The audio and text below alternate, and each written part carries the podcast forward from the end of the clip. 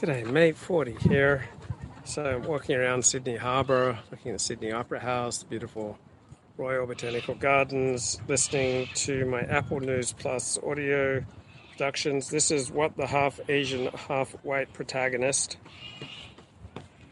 uh, reveals about uh, reveals about America. Very scary stuff here, guys. I need to provide warnings for you. I'm not sure you're gonna. You have to handle this. Why does the half Asian, half white protagonist make us so anxious? Yeah. Written by Andrea Long Chu for New York Magazine. Narrated by Emily Woo Zeller. Please be advised, this article contains racial slurs. Oh no. I, I need It only takes a few off. years. An economic catastrophe brings on the partial collapse of American society. As the nation recovers, an ascendant right wing blames the crisis on China. In the years following, the United And for absolutely no reason whatsoever. It's not like China did anything wrong with regard to COVID or any of its policies. Just for no reason whatsoever, an ascendant right wing just blames China. Sad. United States is rebuilt as an authoritarian nation under the Preserving American Culture and Traditions Act. Wow, that sounds awful. The Preserving America Cultures and Traditions Act. Well, on reflection, it's an act that probably sounds good for some people and bad for other people. So, who would have thought that uh, different legislation might impact some people's positively and other people's negatively? So, this article seems to be saying that uh, some of politics, at least, is a zero sum game. Who would have thought that? I certainly wouldn't.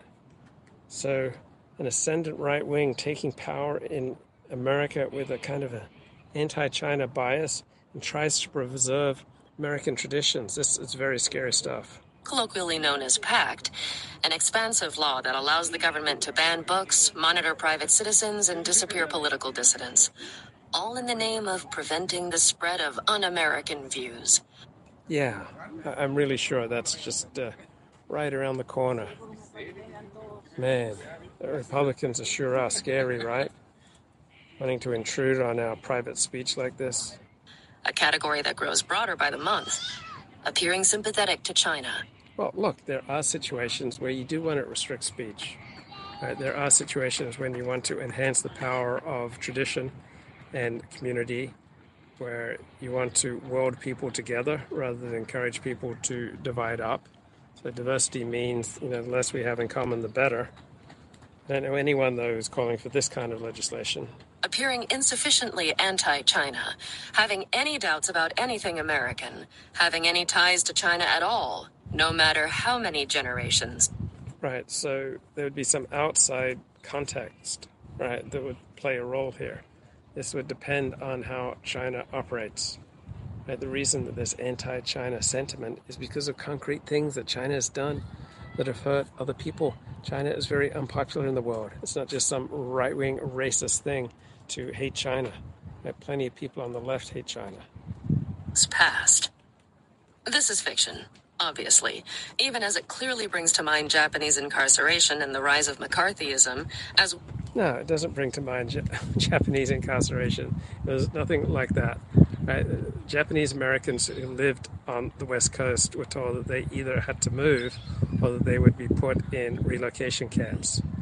People's private conversations were, were not monitored to this extent. There wasn't you know, any kind of uh, overall social crackdown, anything equivalent to what this novel describes. So it's a pretty normal response when your country goes to war with country B, right? Members of your country A who have ethnic, racial, religious, cultural ties to country B are going to come under suspicion. Well as the wave of racist attacks on people of Asian ancestry since the pandemic began. Okay, these racist attacks have been part of America's huge boom in crime since George Floyd died. Right? And there's been one primary group of super predators who's been carrying out these crimes, and Asian Americans are still the safest of any major racial ethnic group in America. Right? They are less likely to suffer from violent crime than any other racial group in America. But in America today, we're strongly incentivized to maximize a sense of victimhood and grievance. So the American thing now is to proclaim how much of a victim you are, to proclaim your grievances against the white Christian majority.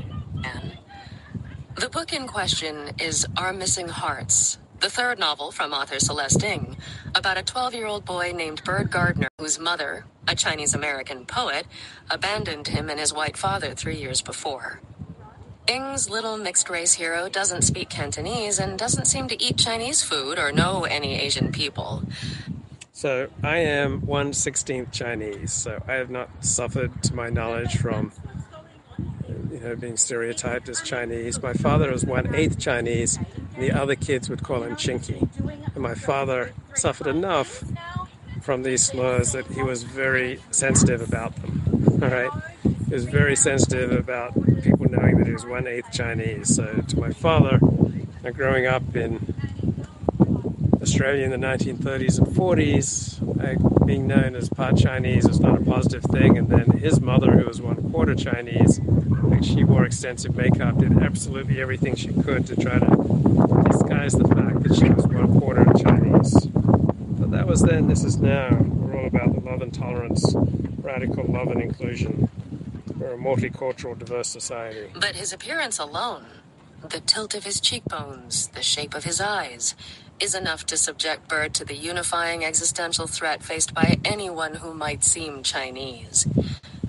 This spectacularly anti Asian version of the United States betrays a new, more openly political ambition on Ng's part. Whereas her previous work focuses on the experience of Asian Americans, she is now trying to write about Asian America itself.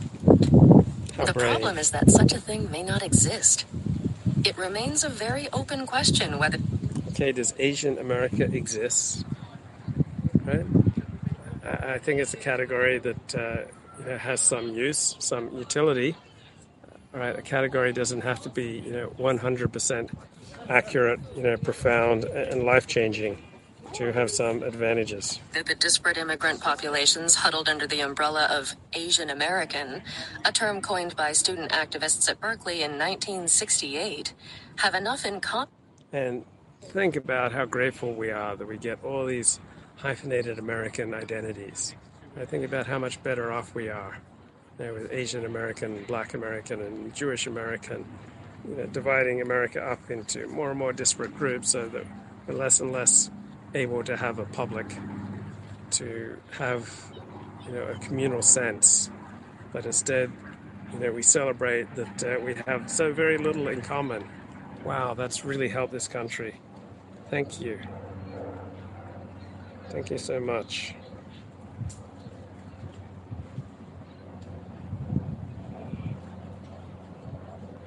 Come on now. common to justify a shared politics or even a shared identity. Nobody, most of all Asian Americans, really believes that Asian America actually exists, contends the journalist Jay Okay, so Jewish American, that doesn't really exist for some people because they, if they're living it from the inside, they think, oh, there are so many different kinds of Jews. You know, Jewish just has no meaning. And if you're Asian American, I can imagine that there are so many different types of Asian identity that you think, uh, oh, Asian identity just just doesn't have any objective meaning. But from an outside perspective, all right, it does does have meaning for people. Right, we only have so much energy uh, so many mental resources, and so we develop categories and stereotypes to kind of economize on our thinking to you know have broadly useful ways of understanding the world. Caspian Kang in his 2021 polemic, The Loneliest Americans. How how they suffer. For. Kang, Asian American The loneliest Americans. Gosh, that sounds really tough. I mean, Asian Americans are the least likely to be victims of crime. They earn more money than any other racial group. They save more money. They live longer lives. Right? They have more educational and social success. But uh, poor dears, they are the, the loneliest Americans. How awful. identity is a fantasy created by striving Asian professionals eager to reap the spoils of full whiteness while hiding behind a relatively mild, disorganized form of oppression that pales, literally, in the face of the systemic violence Okay, so everyone in the West today wants to grab onto the title of oppression. You know, oh, how we've suffered. And that's the, the way to get status and prestige and power is to compete in the suffering sweepstakes. Everyone's got to do it, man. Visited on black Americans. There are still only two races in America black and white, he declares. Everyone else is part of a demographic group headed in one direction or the other.